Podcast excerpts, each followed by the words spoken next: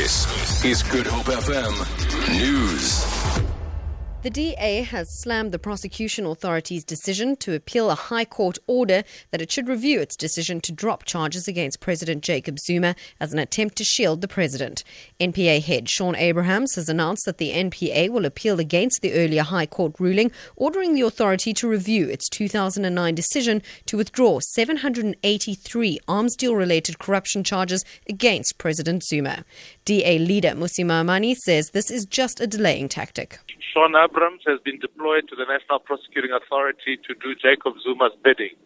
He is now delaying prosecution in a matter that there was prima facie evidence to say Jacob Zuma and Schabir Shaik must face prosecution. Now Schabir Shaik has already faced prosecution.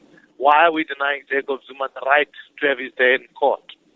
Ultimately, we still believe that this delay tactic cannot be acceptable. We will be taking that decision and we will fight the NPA.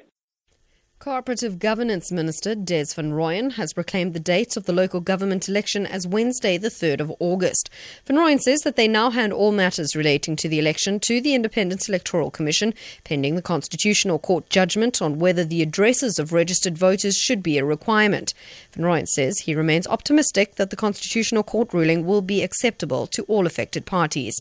As far as the proclamation is concerned, Van Rooyen says no one will be allowed to register as a voter after 5 o'clock this afternoon. We are handing over this whole uh, process. We are handing over the baton to the IEC today, but also uh, we are saying to the IEC with its uh, untarnished reputation, we we are, will always be there. I mean, to to support them uh, when they need. After five, the voters' roll will be closed, and uh, obviously the IEC should be given time to prepare the voters' roll.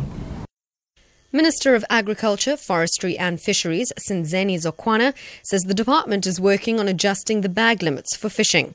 Various bag limits apply for different species of fish, depending on their availability and listing within the marine ecosystem.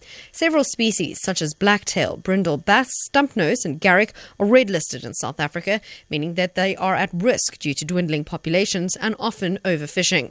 Zokwana says finding a balance between protecting marine life and affording people the right to fish is a delicate one. We are busy working on that. I would not be able to say how much because remember, the allocation of fishing rights is informed by the report from our scientists as we don't want to overfish. We're not going to allow an overfishing uh, exercise. But at the same time, when we deny people the right to fish in their own areas where they are staying, it creates therefore the feel that people believe that everybody is regarded as an illegal fisherman. And finally, German pharmaceutical giant Bayer has made an offer of close to 100 billion rand to buy the US agriculture company Monsanto in a deal that would create the world's biggest agricultural supplier. Monsanto is primarily known for genetically modified crops, often leading to vocal activist criticism. Andrew Walker reports. A statement by Bayer described the offer as a compelling opportunity to create a global agricultural leader. Both companies are important players in the supply of pesticides and seeds. Both are involved in genetically modified crops, but it's Monsanto that is the high profile and often controversial player in that area.